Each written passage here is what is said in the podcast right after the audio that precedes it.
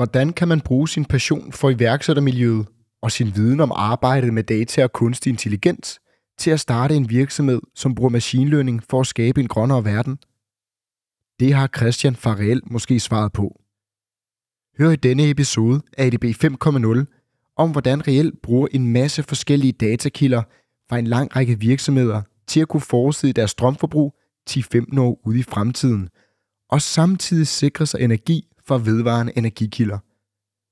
Vi vender blandt meget andet, især deres machine learning model, de bruger til forecasting. Som altid kan du dykke ned i shownoterne, så du kan se, hvornår i podcasten vi taler om det, som interesserer lige netop dig. Har du derfor ikke tid eller lyst til at høre alt, kan du nemlig vælge, hvad du vil lytte til. Velkommen til endnu en episode af EDB 5.0.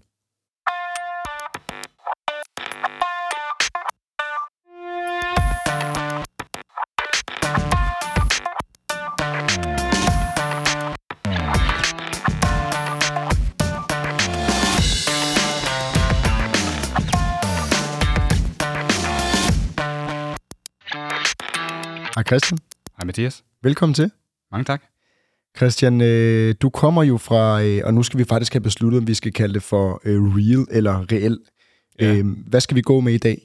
Jeg synes, vi kalder det reelt. Vi går med reel. Ja, det gør vi. Og kan du ikke fortælle mig og lytterne ganske kort om, hvad reel er for en størrelse?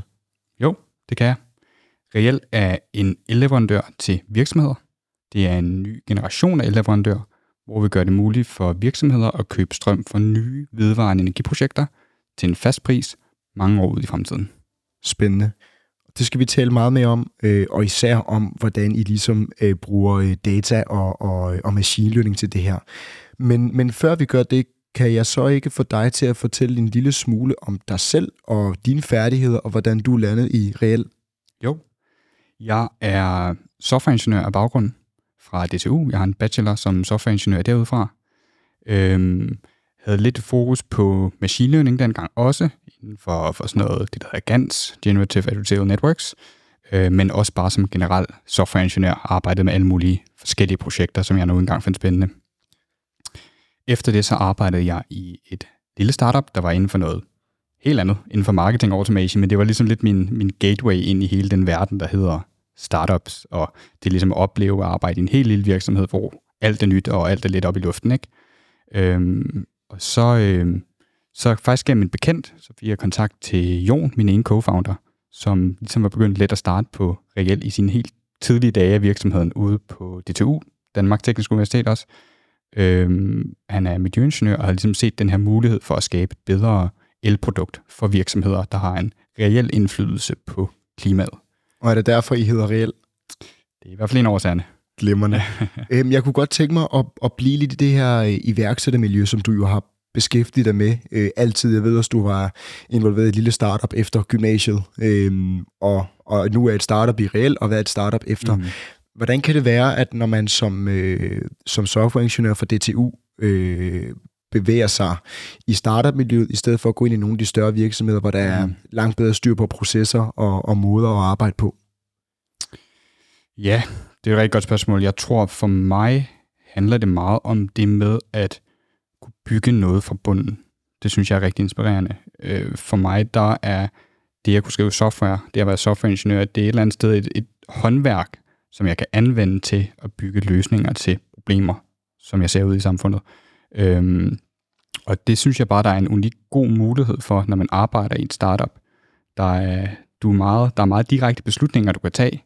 Der er ikke så langt fra, at du ser problemet, til du skal lave løsningen, og du så selv kan have en indflydelse på, hvordan bygger man den løsning. Øhm, og det sætter jeg enormt høj pris på. Og lad os vende tilbage til, øh, til reel. Fordi øh, du møder Jon, Ja. og øh, så founder I reel. Hvornår gør I det? Det er tilbage i 2020. Det er ligesom øh, så småt i gang i starten af 2020 og får sit, sit CVR-nummer der, øh, og jeg kommer med i, i løbet af, af 2020 og ved ikke noget som helst om energiverdenen på nogen måde. Øh, så der er, en, der, er en, der er en stejl læringskurve der, øh, og vi er bare, vi er bare tre, tre unge fyre på det tidspunkt, øh, der ligesom skal prøve at forstå, hvordan bygger man en virksomhed op omkring det her projekt, som vi ligesom kan se, den her løsning, som vi kan se, giver rigtig meget mening. Og selvfølgelig skal vi ikke tale så meget om, det er jo ikke en, en, en iværksætter-podcast, men det er stadigvæk interessant ja. at, at få med i billedet, fordi jeg ved jo, I, I startede små ude i Skylab på DTU. Præcis. Kan du fortælle lidt om den, øh, den rejse, I har været på fra, fra 2020 til 2023, som jo er en, en, en, en kort, men forholdsvis øh, eksplosiv periode for jer? Yes. Jamen helt bestemt. Vi har vi startede ude på, på DTU, som du siger, i, i Skylab, deres ja, sådan iværksættermiljø, de har derude, og har haft enormt stor gavn af hele DTU's ressourcer og deres gavmildhed over for, for startups og den støtte, de giver. Så vi sad derude på sådan en lille, lille del kontor øh, i det hele, hele tidlige dage, og rykkede så derfra til Innovationsfonden, øh, der har støttet nogle offentlige midler. De har det, der hedder InnoFounder, som er sådan et program for spirende virksomheder, hvor at founders kan få løn i et år, og man kan få en lille smule kapital til ligesom at kunne få det hele til at køre rundt, mens øh, det bare stadigvæk er på idéstadien, det man bygger, og det ligesom ikke på nogen måde er profitabelt endnu. Øhm, og det kom vi så ind og var en del af i et år, øh, fra 2021 til 2022 har det været. Øhm, og efter det skulle vi ligesom stå, stå på egne ben, økonomisk i hvert fald. Øhm, og det ledte så til, at vi, det er en 3-4 måneder efter vi var færdige i Innofounder-programmet der, øh, rejste vores første eksterne finansieringsrunde, øh, det man vil kalde en pre-seed-runde. Øh, det gjorde vi i sommeren sidste år, sommeren 2022, øh, og har så bygget oven på det lige siden, og det har selvfølgelig gjort det muligt for os at skalere på mange fronter, skalere på det team, vi har, altså nogle virkelig, virkelig dygtige mennesker, øhm, og få noget kapital ind, som man har behov for af mange forskellige årsager, når man er elleverandør i det danske elmarked. Hvor mange øh, er I i virksomheden i dag? Vi er 15 mennesker. 15 mennesker. Ja. Så fra tre mennesker for tre år siden til, til 15 mennesker i dag. Yes. Det er, det er også en, øh, en, en, en pæn størrelse og en, øh, og en pæn rejse. Kan du ikke øh, prøve at, at stadigvæk på sådan en introduktionsmåde forklare lidt mere om reelt og, og hvad I laver måske med, eller især med fokus på dataarbejdet? Helt sikkert. Øhm, helt kort vil jeg lige sådan introducere de aftaler, vi laver, fordi de giver rigtig god mening for at forklare øhm, det, vi bruger data til. Det er nemlig, at vi laver sådan nogle lange aftaler, som kan være 5, 10, typisk 5-10 år på elindkøb for virksomheder, hvor de siger, at vi vil godt købe strøm for den her. Det kan være en ny solcellepark, og det, det øh, binder vi os til, inden den her solcellepark er bygget. Øhm, dem, der så udvikler den solcellepark, det er en, altså en vedvarende energiudvikler, de skal have noget finansiering til at bygge den. Og de bruger så det, at nogle virksomheder har lovet godt at vil, at vil købe strøm fra den de næste 5-10 år, bruger de så som sikkerhed for at kunne sikre at øh, få finansiering til den her solcellepark. Øhm, og det er et produkt, der har været i markedet i, i flere år, men det vi gør anderledes, det er, at vi siger, at vi tager forskellige mindre virksomheder og samler i nogle grupper, i nogle puljer, og laver aftaler på vegne af dem, så de får øh, strøm fra en ny solcellepark for eksempel.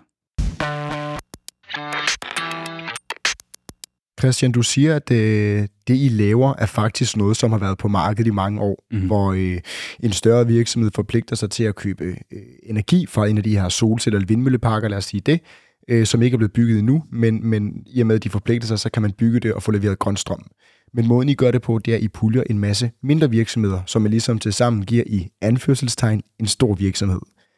Der er jo nogle helt klare udfordringer her, for i stedet for at skulle regne med en virksomhed og en datakilde, så er der lige pludselig en masse virksomheder og en masse datakilder.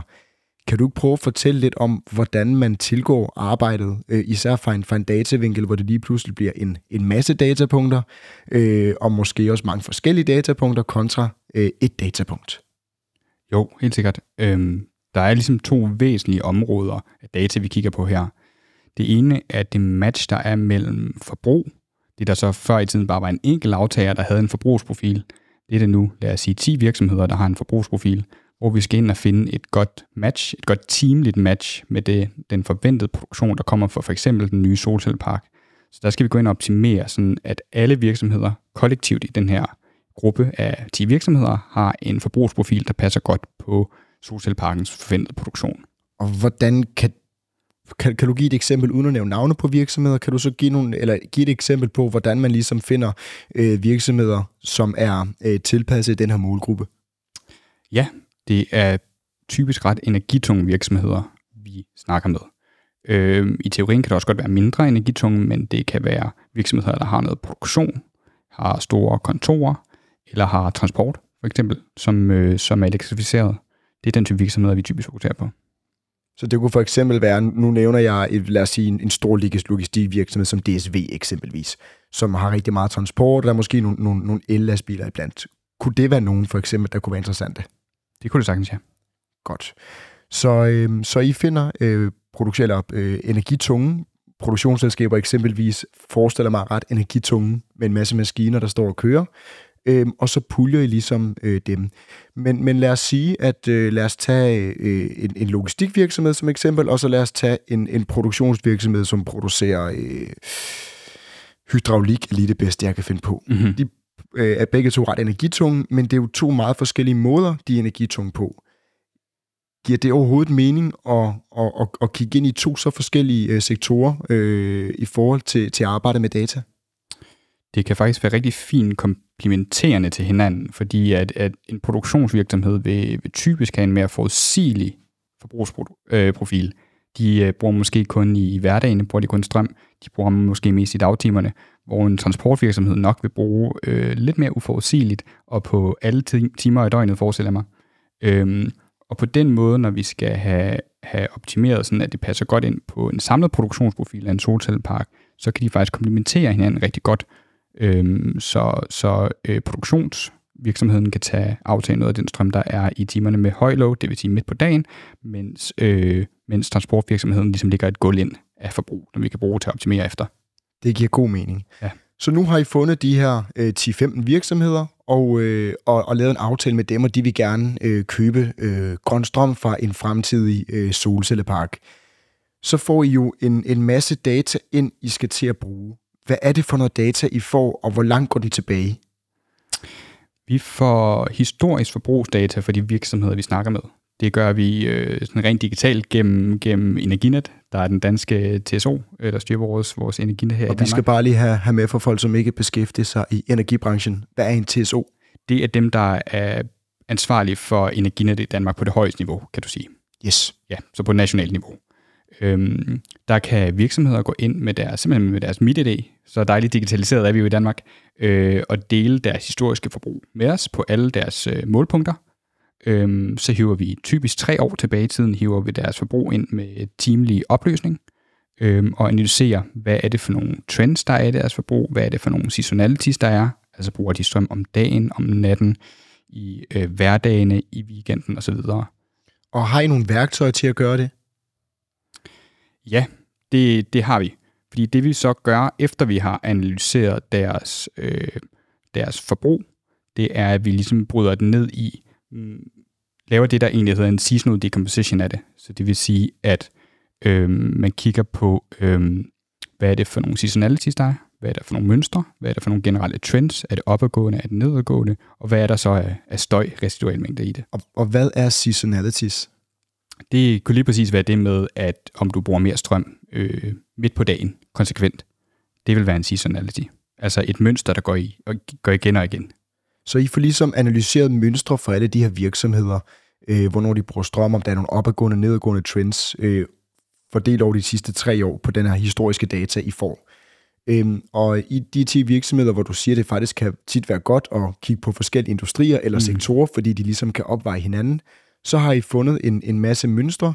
Øhm, og hvad gør I så nu? Fordi en af udfordringerne med det her vedvarende energi er jo, i hvert fald hvis du bygger noget i Danmark, lad os sige solceller i Danmark, der, sinds, der skinner solen ikke, som den ofte vil gøre i, i Kalifornien for eksempel. Til gengæld så blæser det mere i Island, end det gør i, øh, end i Paris. Så hvordan sørger man så for at, at tage alle de her øh, mønstre og, øh, og datatrends især, og så få tilpasset det til det, der skal ske? Yes, det, det gør vi ved, at vi til at starte med forecaster deres forbrug, hvor vi tager, netop tager hensyn til den seasonality og den trend, som jeg nævnte før, ud i fremtiden, 10 år ude i fremtiden typisk. Så forecaster vi også, vi laver sådan nogle generaliserede produktionskurver for sol, altså for solcelleparker og for vindmølleparker. Øh, præcis i Danmark faktisk laver vi både nogle for Vestdanmark og for Østdanmark. Vores elnet er delt op i, i to zoner i Danmark. Øh, lave sådan nogle generaliserede produktionskurver, hvor vi siger, en, en, en typisk solcellepark producerer på den her den her måde, og så normaliserer vi dem. Det vil sige, at vi kan lave sådan en profil, der har et øh, samlet produktion på 1 GWh om året. Og ved at kunne forekaste forbrug og forekaste produktion, så kan vi optimere efter at lave en sammensætning henholdsvis i Vestdanmark og i Østdanmark for deres forbrug, hvis de har i begge zoner, øh, lave en sammensætning af sol og vind, som passer så godt som overhovedet muligt på deres forbrug. Det vil sige, dækker så meget af deres forbrug som muligt.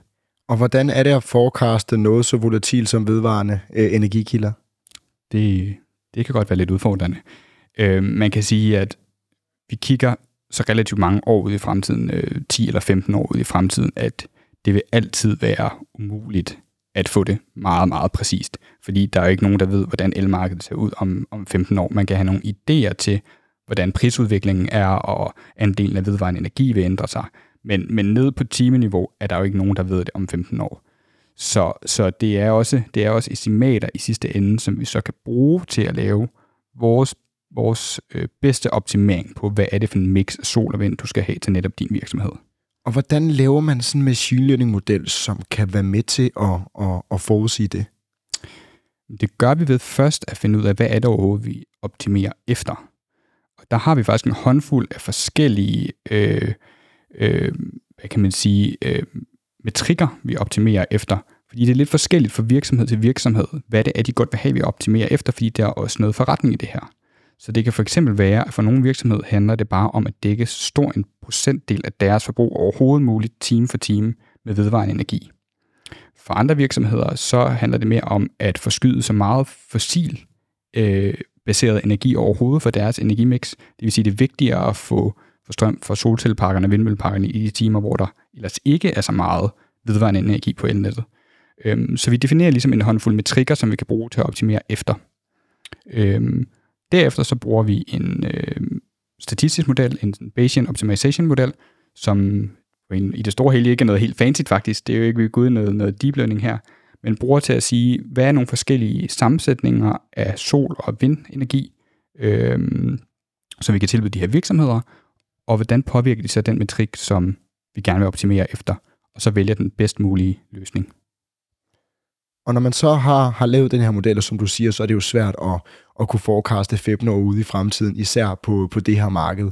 Øhm, hvordan sørger man så for, at når man bruger machine learning til at understøtte sit, sit produkt og, og det, man gerne vil, vil ud og sælge til, sin, til sine kunder, øh, på noget, som er så volatilt, øh, er der noget, altså, kan man, hvor, hvor meget fejl kan man acceptere?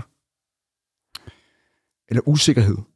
Det er et rigtig godt spørgsmål, Mathias. Øh, der, der vil jo selvfølgelig altid være en usikkerhed i det, og en af de måder, vi forsøger at øh, ligesom imødekomme det, det er udover at vi finder den bedste, vi optimerer efter, hvad den bedste løsning, den bedste sammensætning af sol og vind for din virksomhed, så siger vi også, hvilken betydning har det så, lad os sige, du går med en løsning, hvor du får 40% for sol og, og, og 60% for vind, bare for at nævne et eksempel.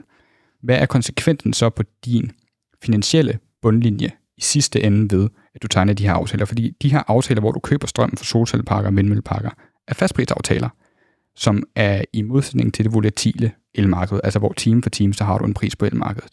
Så vi prøver også, at, eller vi prøver ikke, vi gør, vi forecaster, hvad er impactet på din gennemsnitlige kilowatt-time-pris ved at tegne de her aftaler. Og der, igen, der ved man jo ikke, hvordan strømprisen kommer til at være om 5, 10, 15 år. En gang øh, to uger for nu nødvendigvis. Øhm, så der arbejder vi med sådan forskellige scenarier. Tre forskellige scenarier, for at vi tror, en sådan her tror vi, det kommer til at se ud. Så der er en lav version og en høj version, hvis markedet bevæger sig lavere eller højere, end man regner med. Og det, det er data, vi får for en, for en tredje part. Ja, fordi det er jo også noget, der er ret essentielt. Øh, man kan selvfølgelig sige, at lige om lidt kommer der noget ESG-rapportering, og så kan det jo rigtig god mening også at begynde at kigge ind i nogle af de her løsninger. Men, men hvad er øh, virksomhedens hvorfor skal virksomheden bruge penge på at købe grøn strøm versus øh, bare bruge det, som, som, som er tilgængeligt? Kan der være prisforskel øh, positivt set for virksomheden? Helt sikkert, og det er jo også det er derfor, at selvom reelt er grundlagt en idé om, at det her skal være godt for et klimaperspektiv, det er det helt essentielle for os, og noget vi aldrig går på kompromis med. Men vi er også realistisk omkring, at det her er et produkt, der bliver nødt til at kunne fungere på markedet. Det er den eneste måde, det kan komme op i en skala, hvor det rent faktisk gør en forskel for klimaperspektiv. Måden de her aftaler, hvor du køber strøm i mange år i fremtiden for en solcellepark, er prissat på, det er, at de er sat under den forventning til det fremtidige elmarked. Så hvis du har en forventning til, hvordan elmarkedet udvikler sig, så prissætter man dem under det. Og det gør man for at lave, skabe et øh, incitament til, at virksomhederne rent faktisk vil binde sig så længe. Så det vil sige, at forventeligt, så vil du spare penge som virksomhed ved at købe de her lange aftaler. Det giver, det giver god mening. Øhm, der er jo også en masse opbevaring og, og præprocessering af, af alt det her data, I arbejder med. Kan du prøve at fortælle lidt om, hvordan øh, I gør det? Yes. Måden vi rent faktisk præsenterer de her optimeringer, de her forslag til, I skal have så meget sol og have så meget vind, øh, og hvad er resultatet af det, det er, at vi faktisk sidder med virksomheder live i, det er typisk i et kald, og, og deler et værktøj, vi har bygget, hvor vi kan vise det, og hvor vi kan ligesom visualisere det. Hvad betyder det for jeres elforbrug time for time og i løbet af året? Kan du prøve at fortælle lidt mere om det her værktøj? Ja, det, det er et værktøj, så det er typisk de, øh, dem, der arbejder med det mere kommercielle hos Real, der sidder og snakker med virksomheder, øh, med dem, der køber strøm ud hos virksomhederne, og går igennem, her er vores forslag, eller her er vores håndfuld af forslag til, øh, hvordan I kan købe strøm fra sol og fra vind, og hvordan vi bedst muligt dækker jeres forbrug ind. Så præsenterer de et par forskellige løsninger typisk, og viser, hvad er, hvad er impact på jeres bundlinje. Det, det betyder fra et dataperspektiv, det er, at vi skal kunne hente det her data relativt hurtigt, 10-15 år ude i fremtiden, de forecasts, vi har lavet, og de udregninger, vi har lavet på baggrund af de forecast, for eksempel, hvad bliver den gennemsnitlige kilowatt-time pris med det her mix, det skal vi kunne hente relativt hurtigt. Øh, inden for et par sekunder går smertegrænsen nogenlunde, så kan vi hente det hele. Øh, det var en udfordring i starten. Det var, en, det var en ret stor udfordring i starten, fordi vi har mange forskellige datakilder. Vi arbejder både med forbrug, vi arbejder med produktionsdata, vi arbejder med øh, gridmix-data, også for at kigge på hele bæredygtigheds... Øh, og og hvad, hvad, hvad er gridmix-data? Gridmix, det er simpelthen den sammensætning time for time af strøm, der er på elnettet, det vil sige, hvor meget kommer fra kul, hvor meget kommer fra biomasse, vind, sol osv. Øhm, så det har vi også, den data har vi også med indover. Øhm, og så har vi også prisdata ud i fremtiden. Det vil sige, at vi har en masse forskellige kilder, der på en eller anden måde skal sammenkøres og distilleres ned til nogle, nogle enkelte få tal, som vi præsenterer for virksomhederne live. Øhm, så det siger lidt sig selv, at der bliver vi nødt til at præprocessere rigtig meget af det her data, og samle det i et format, der gør, at vi let kan, kan hente det ud live, når vi snakker med virksomhederne hvis vi sætter os lidt op i helikopteren og kigger på, på nogle af de øh, løsninger, I, I har bygget ud fra et data øh, AR-ML-perspektiv, lad os bruge øh, den dejlige øh, sammensætning her, så har I jeres øh, machine learning øh, forecasting, og I har jeres øh, værktøj til, til analyse, som du lige nævnte. Er det de to hovedting, I bruger og har i, i produktion, kan man sige? Ja, lige præcis. Det er de værktøjer, vi bruger fra det tidspunkt, hvor vi starter med at snakke med mulige virksomheder, der vil købe strøm fra os, til den dag, hvor de egentlig står og kan købe strøm fra en ny solcellepark. Ja. Og hvad, hvad, hvad, hvad ligger der ellers i en, i en, i en, i en virksomhed verden som jeres? Som du selv siger, da du startede, der var du ikke el-ekspert, og, øh, og arbejde i en, i en energivirksomhed, øh, ligger der rigtig mange ting og rigtig meget know-how øh, indenfor. Hvad ser du ellers af muligheder for reelt at, at, at bygge af, af machine learning modeller eller lignende, for ligesom at kunne understøtte den, den grønne omstilling inden for, øh, ja, for, for, for virksomheden er det jo. Der er, der er flere oplagte muligheder for os øh, at kigge på. Man kan sige, vi tænker også på, hvordan de aftaler, vi laver mellem virksomheder og udviklere af vedvarende projekter, hvordan de påvirker den stabilitet, vi har på elnettet i Danmark. Der skal jo hele tiden være en bestemt frekvens på elnettet i Danmark, Øhm, så det skal, det skal balanceres. Det skal balanceres hele tiden. Og ved at du øh, putter nogle masse, masse sol og en masse vind ind på elnettet, det gør det sværere at balancere en historisk, hvor man har flere øh, fossilt baserede kilder, der er mere responsive og som ikke er så afhængige af vind og vejr. Øhm, så for eksempel sådan noget med at bruge batterilagring til at kunne være med til at forskyde noget produktion, for eksempel, af nogle af de sol- og vindprojekter, vi putter op på, på nettet. Det kan give rigtig god mening. Vi kan være med til at tilbyde nogle af de ydelser, som man kan tilbyde til nettet for at holde det i balance. Det er sådan nogle ting, vi også kigger på. Ikke tilbyder i dag, men noget, hvor vi både ligesom skal være en, en god borger på elnettet, men også kan give, tilbyde et produkt til vores kunder, som er endnu mere attraktivt. Og hvordan skaber man så den her virksomhed? Nu siger du, I er gået fra, fra, fra 3 til 15, og, og du sidder jo glemmer vi måske at sige, du sidder som CTO, ikke sandt? Jo, korrekt. Præcis. Øhm, hvordan er fordelingen af øh, ved det, arbejdsfokus i jeres virksomhed på de her 15, øh, 15 mand, I er? Den er faktisk en rimelig præcis skåret i, i, i tre bidder af fem mennesker. Så vi er, vi er fem mennesker, der arbejder på hele produktet, herunder også den, den tekniske baggrund af produktet. Så er der omkring ja, fem godt og vel, der arbejder på den kommercielle side, altså snakker med virksomheder og bygger de cases op for, hvad det er for noget strøm, de skal have. Og så har vi fem, der arbejder med marketing og generelt drive forretningen. Så der er måske øh, en gang imellem et hjælp fra en, der arbejder med noget marketing automation. Ja, måske. Fedt. Så hvis vi hiver fat i, i, øh, i tech-benet, hvor I, hvor I sidder øh, fem mand lige nu, er det en ambition, at, at det skal blive meget større med nogle af de her øh, mulige løsninger, du ser i bygge i fremtiden? Vi får i hvert fald brug for at få nogle yderligere kompetencer inden for, inden for tekken. Vi er, vi er mest lige nu er vi faktisk mest softwareingeniører, rimelig rene softwareingeniører, og har også nogle lidt data science viden øh, en enkelt af mine kolleger. Men det er noget, vi har behov for at bygge endnu mere ud. Både specifikt med noget viden inden for øh, energiverdenen, fordi det er så kæmpestor en verden inden for, for data science i sig selv. For noget dybere viden der er noget, vi kigger på, øh, men også, gen, også generelt el på hele datasiden. Og, og hvad, hvad er forskellen på en softwareingeniør og en, og en data scientist? Der kan være et ret stort overlap.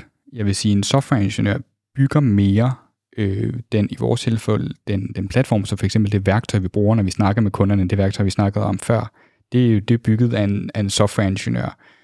Data scientist vil, mere, vil mere være det data, der ligger om bagved, så for eksempel de forecasts, vi laver. Det er mere en, en dataopgave, kan du sige. Christian, her afslutningsvis, så skal vi øh, tale lidt om, hvad, hvad fremtiden kommer til at byde på for, for reelt, fordi I er jo en, stadigvæk en rigtig ung virksomhed. Det er jo ikke mere end et års tid siden, I kom ud af øh, Endnu-booster øh, fra, fra, øh, fra Endnu-fonden, og nu står på egne ben og, og er, er vokset ret meget, og allerede har fået de første øh, løsninger på hylden fra set fra et, fra et øh, dataperspektiv. Kan du ikke prøve at give mig og lytterne et indblik i, hvad I kigger frem imod at, at lave, og øh, måske hvad der er på vej, eller i hvert fald hvad der er tanker om at være på vej? Jo, helt sikkert. Vi er, vi er en elleverandør i Danmark i dag, og har været det i, i lige knap et år, og leveret strøm i Danmark. Øhm, og her til sommer lukkede vi vores allerførste aftale om at bygge en ny solcellepark, som faktisk lige nu er ved at blive bygget. Så det Tillykke. Er, jo tak. Det er, det er helt vildt spændende. Øh, over nær Silkeborg, faktisk, øh, som står klar her til, til februar. Så på den korte sigt, så er det at, at understøtte det, at vi rent faktisk er en virksomhed nu, der har, har solcelleparker i produktion, og alt det, der hører med til det. Det er på den helt korte bane. Øhm, derudover er det ikke nogen hemmelighed, at så det, det danske elnet er heller ikke større end som så. Så vi, vi kigger også mod, mod nogle andre markeder, hvor det faktisk giver endnu bedre mening med vores løsning, som øh, for eksempel hvis du har nogle elnet i nogle andre lande, der er mere fossilbaseret end det danske, så øh, vil vores løsning give endnu bedre mening. Men kan man bare tage jeres produkt og så lave plug and play, fordi at øh, nu tænker jeg især også fra, fra med den her øh, forecasting model, som jo er en stor del af jeres produkt, den skal vel laves helt om, hvis man tager til Tyskland eller Frankrig eller til USA for den sags skyld? Eller, eller skal den det? Der, der vil klart være forskel.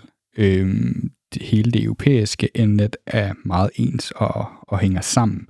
Så derfor kan man sige, at vores, hvis vi går til et nyt europæisk marked, vil vi have et nyt interface mod det marked, mod de datakilder, der findes i det marked. Nogle af datakilderne er de samme, som vi har i dag, fordi de går på tværs af flere, flere europæiske lande, men nogle af dem vil også være nye, og det vil være lokale regulativer og alt sådan noget. Øhm, man kan sige, at hele den bagvedliggende model i det, vi gør, vil være meget det samme. Vi vil helt sikkert skulle træne vores modeller anderledes på noget andet data, øhm, og lære i kontekst af et nyt land. Men, men hele den bagvedliggende model er, er i en europæisk og en generelt også nordamerikansk kontekst giver rigtig god mening. Og så skal der vel også bygges på, nu, nu nævnte du før, at I skulle også begynde at kigge ind i ansætte flere uh, data scientists, fordi uh, der ligger noget. Hvad vil give mening for reelt at, at tilbyde inden for uh, øh, ML, når det kommer hertil, både for jeres egen skyld, men måske også især for, for virksomhedernes skyld? Får de ligesom skulle et incitament til at bruge, eller får man ligesom kan lave endnu bedre forecasting, eller hvad end der nu ligger på, øh, på paletten? Jamen et eksempel af det, jeg, det jeg nævnte før med at det noget batterilæring til vores tilbud af um, solcelleparker og vindmølleparker. Altså simpelthen lave det, man kalder hybrid assets normalt, som for eksempel en solcellepark, der før øh, tilslutningen til elnettet, det offentlige elnet, har et batterilæringssystem. Og det kan man bruge til alle mulige forskellige ting. Det kan man bruge til at produktionsforskyde, så du putter mere sol, øh, solenergi ud i timerne, hvor der ikke normalt bliver produceret noget, til gavn for vores kunder i sidste ende. Men den, hele den optimering, det er et, altså et helt nyt ballgame, som vi bevæger os ind i. Så der vil vi have rigtig stor gavn af flere evner inden for data science-delen, ja. Det giver god mening. Og hvad med sådan noget indhentning af data? Nu siger du, at vi i Danmark er et utroligt digitaliseret land, hvilket gør det rigtig fint, for I kan bare få leveret data fra Energinet. Det er det jo ikke samme steder i Afrika, Asien, Sydamerika osv. Er det også nogle barriere, man, man, man overvejer, altså indhentning af data? Det, det, det er det klart. Det er det klart. Vores, vores data, eller vores løsning, undskyld, er relativt dataafhængig, for at den kan give mening. Øhm, det er i en europæisk kontekst er det typisk, det vil være en udfordring mange steder, og der er også europæiske lande, der er meget mindre digitaliseret inden for eldata, end Danmark er. Men jeg er fortrøstningsfuld over, for at det kan løses øh, under alle omstændigheder, men det, det vil selvfølgelig kræve, at vi bygger en robust pipeline op for håndtering af al den data. Og det er også noget, hvor man har brug for kræfter inden for mere data engineering, altså nogen, der ved, hvordan bygger man sådan nogle her pipelines af data op, standardiserer data, sørger for, at den altid er tilgængelig. Fedt. Christian, tusind tak, fordi du kom i studiet, og øh, tillykke med jeres første aftale her over i øh, nær Silkeborg, og held og lykke med den øh, europæiske eller globale ekspansion. Tak. Tak fordi jeg måtte være med. Selv tak.